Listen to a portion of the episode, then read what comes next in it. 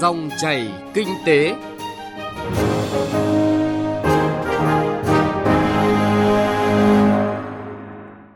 Biên Hà Nho và Thành Trung xin chào quý vị và các bạn. Chương trình dòng chảy kinh tế hôm nay, chúng tôi chuyển tới quý vị và các bạn những thông tin đáng chú ý. Kinh nghiệm thực tiễn đầu tư cao tốc đoạn Ninh Bình Nghệ An. Phỏng vấn ông Mai Xuân Liêm, Phó Chủ tịch Ủy ban nhân dân tỉnh Thanh Hóa về đầu tư kết nối với cao tốc, thu hút đầu tư phát triển kinh tế xã hội. Tiêu điểm kinh tế địa phương là phản ánh, đề xuất thành lập khu kinh tế ven biển Nam Hải Phòng. Thưa quý vị và các bạn, Bộ Giao thông Vận tải đã tổ chức triển khai thực hiện 11 dự án thành phần cao tốc Bắc Nam phía Đông giai đoạn 1 với tổng chiều dài là 652,8 km. Đến nay đã hoàn thành và đưa vào khai thác 8 trên 11 dự án, trong đó một dự án BOT, 7 dự án đầu tư công với chiều dài 518 km. 3 dự án đang triển khai gồm cầu Mỹ Thuận 2 dự kiến hoàn thành vào năm 2023, dự án BOT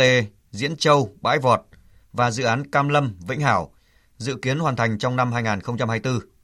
Đối với đoạn từ Ninh Bình đến Nghệ An, đã thông xe đưa vào khai thác 4 dự án thành phần với chiều dài 171,85 km, tổng mức đầu tư là 27.353 tỷ đồng. Vậy đâu là kinh nghiệm đầu tư cao tốc qua thực tế triển khai tại đoạn Ninh Bình, Nghệ An cần được phát huy, nhân rộng? Phóng viên Hà Nho thông tin chi tiết. Việc hoàn thành cao tốc đoạn từ Ninh Bình đến Nghệ An đưa vào khai thác đã rút ngắn thời gian di chuyển từ Hà Nội đến Nghệ An. Chỉ còn khoảng 3 đến 3 giờ rưỡi, giải quyết nhu cầu vận tải hành khách và hàng hóa giữa các tỉnh khu vực phía Bắc và Bắc Trung Bộ, giảm thiểu tai nạn, ùn tắc giao thông trên tuyến quốc lộ 1, tạo điều kiện thúc đẩy phát triển kinh tế khu vực và hình thành, phát triển các khu công nghiệp, trung tâm văn hóa du lịch các tỉnh Nam Định, Ninh Bình, Thanh Hóa, Nghệ An và khu vực Bắc Trung Bộ. Với tinh thần chỉ bàn, làm, không bàn lùi, lan tỏa sự quyết liệt của Thủ tướng Chính phủ, các ban quản lý dự án đã tập trung giải quyết nhanh những thủ tục liên quan cho nhà thầu, nhanh nhạy linh hoạt trong việc áp dụng mọi cơ chế giải ngân nhằm hỗ trợ duy trì năng lực tài chính cho các nhà thầu tăng tốc thi công. Bên cạnh đó, các ban quản lý dự án đã tăng cường kiểm soát chặt chẽ từng khâu, từng thủ tục, đảm bảo đúng quy định của pháp luật, không để xảy ra tiêu cực sai phạm, kiểm soát nghiêm chất lượng thi công của nhà thầu, Bộ trưởng Bộ Giao thông Vận tải Nguyễn Văn Thắng nhấn mạnh cách làm nắng thì làm đường, mưa thì làm cầu là bài học thực tế triển khai 4 dự án thành phần cao tốc Bắc Nam đoạn Ninh Bình Nghệ An. Phải khắc phục hết những cái tồn tại hạn chế của các công trình trước và à, phải phát huy được tối đa những cái ưu điểm trong cách làm, cách triển khai thực hiện. Đảm bảo là mỗi một công trình có những cái vấn đề mà chúng ta thấy là chưa được thì cũng phải thẳng thắn để rút kinh nghiệm. À, đảm bảo là gì? Những cái công trình sau thì đều nhanh hơn và chất lượng hơn. Bên cạnh đó, các nhà thầu đã vượt qua những khó khăn chưa từng có, linh hoạt điều chỉnh tiến độ thi công, tăng cường nhân lực thiết bị tài chính, tổ chức thi công 3K 4 kíp để đẩy nhanh tiến độ. Đại tá Nguyễn Tuấn Anh, Phó Tư lệnh Binh đoàn 12, kiêm Phó Tổng Giám đốc Binh đoàn Xây dựng Trường Sơn, nêu cách thức triển khai dự án. Quyết tâm của chính phủ cũng như là của Đảng và Nhà nước đấy là phát triển cơ sở hạ tầng, à, đặc biệt là kết cấu hạ tầng giao thông. Như Trường Sơn chúng tôi là quán triệt với cái truyền thống cũng như là với cái trách nhiệm của mình, chúng tôi đều xây dựng cho toàn thể cán bộ chiến sĩ người lao động và bộ tư lệnh, à, ban lãnh đạo là ý chí quyết tâm để mà thực hiện điều đó và chúng tôi cũng muốn rằng là cùng với các nhà thầu khác, nhà thầu xây dựng mạnh chúng ta cùng phải có trách nhiệm xây dựng tuyến đường bộ cao tốc Bắc Nam tạo điều kiện phát triển kinh tế xã hội, củng cố an ninh quốc phòng cho đất nước. Kinh nghiệm quý trở thành bài học đó không hẳn là những vấn đề to tát.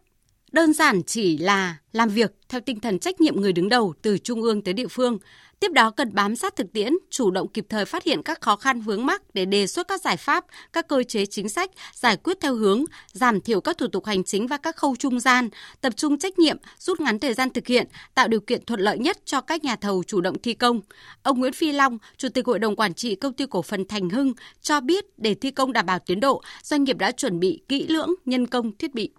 Kinh nghiệm để triển khai các dự án cao tốc Bắc Nam, đoạn Kỳ Sơn, quốc lộ 45 thì nhà thầu phải có đủ nhân sự, máy móc thiết bị hiện đại để thi công đẩy nhanh tiến độ. Ví dụ như các cái công nghệ như trạm, bê tông nhựa, rồi các cái thiết bị máy móc và nhân sự con người đào tạo phải bài bản. Và khi cần tăng tốc đẩy nhanh tiến độ của dự án 3K 4 kíp thì nhà thầu cũng đủ cũng như trong cuộc sống hàng ngày sinh hoạt cho cán bộ công nhân viên để đảm bảo sức khỏe đáp ứng các yêu cầu thi công.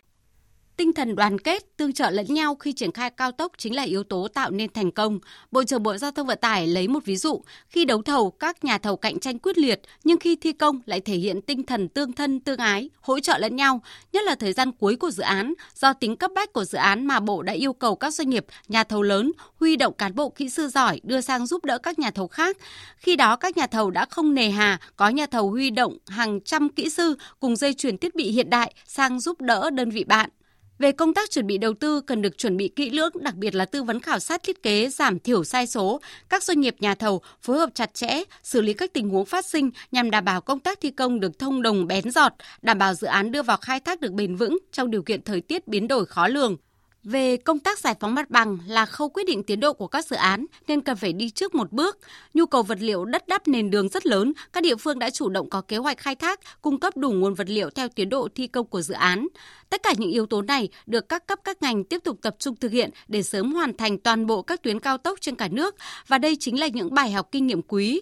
Trên tinh thần đó, Bộ trưởng Bộ Giao thông Vận tải Nguyễn Văn Thắng nêu quyết tâm, từ những bài học kinh nghiệm trong công tác tổ chức thi công, Bộ Giao thông Vận tải đang huy động toàn lực để phấn đấu đến cuối năm 2025 sẽ cơ bản hoàn thành toàn bộ tuyến đường bộ cao tốc Bắc Nam phía Đông từ Lạng Sơn đến Cà Mau và cả nước sẽ có 3.000 km đường bộ cao tốc. Qua đó góp phần thực hiện thắng lợi nghị quyết của Đảng, kế hoạch của Quốc hội và Chính phủ đã đề ra.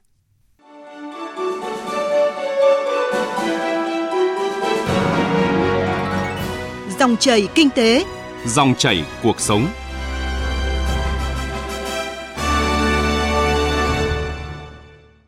Thưa quý vị và các bạn, cụ thể hơn về tác động lan tỏa của đầu tư hạ tầng giao thông tới phát triển kinh tế địa phương,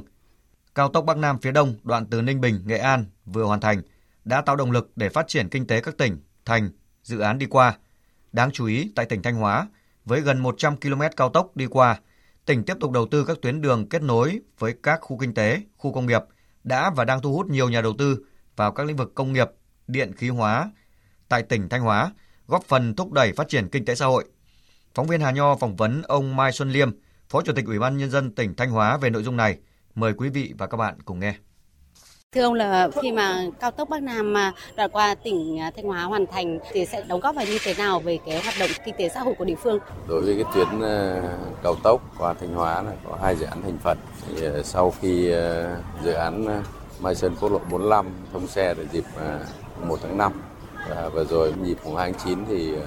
thông xe đoạn 45 Nghi Sơn. Như vậy là cùng với 6,5 km đoạn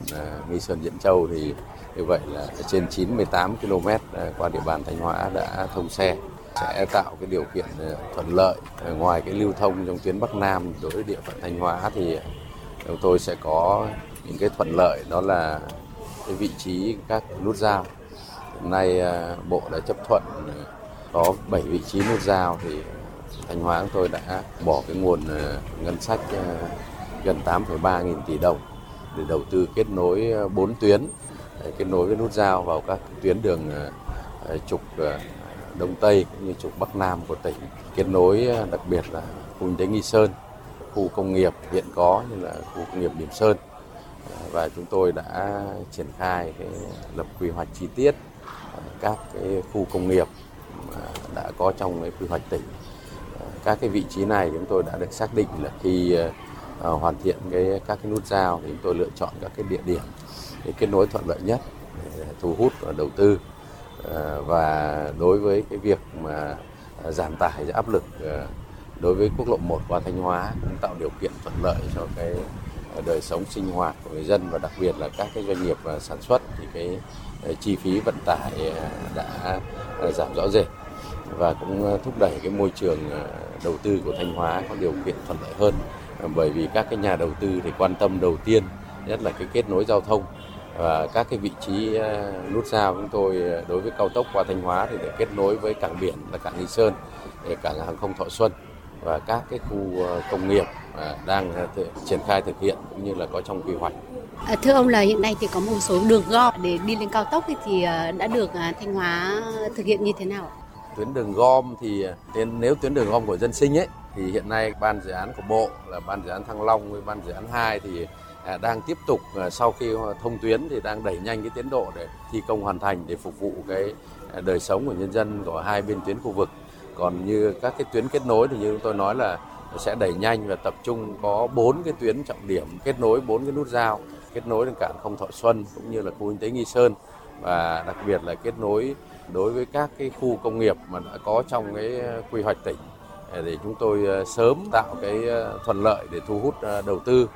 vào các cái khu công nghiệp và các cái vùng kinh, kinh tế động lực của tỉnh. Thưa ông là cái khả năng thu hút đầu tư tốt hơn ở Thanh Hóa đây cụ thể như thế nào? Thứ nhất là đối với các cái dự án đang triển khai thực hiện thì cái phản hồi từ các nhà đầu tư là cái việc mà triển khai thi công nó sẽ có thuận lợi hơn, đặc biệt là về giao thông đường bộ.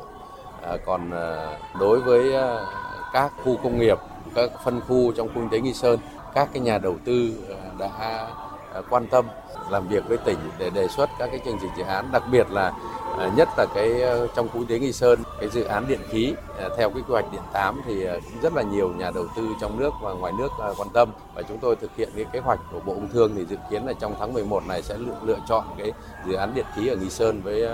công suất là 1.500 mê hiện nay đang xúc tiến các cái thủ tục. Vâng, xin cảm ơn ông.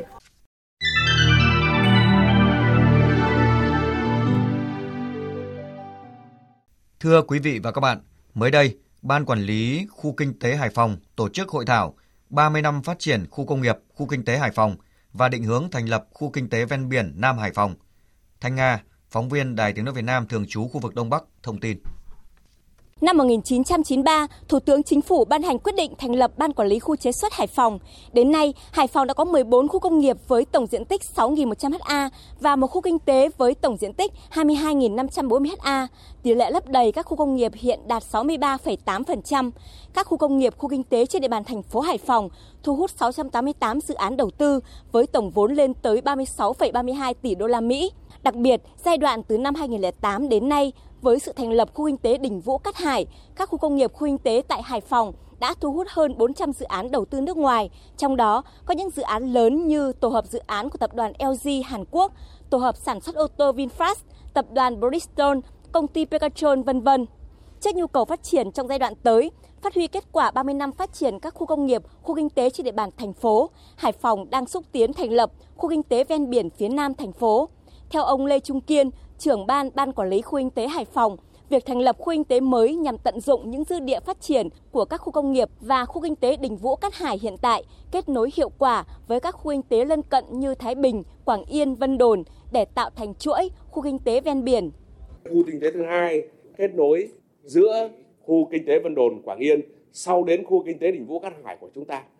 Như vậy là một cái trục đi từ Thanh Hóa, Nghệ An, Ninh Bình sang Thái Bình, Nam Định thì sẽ nối dài cái khu kinh tế ven biển này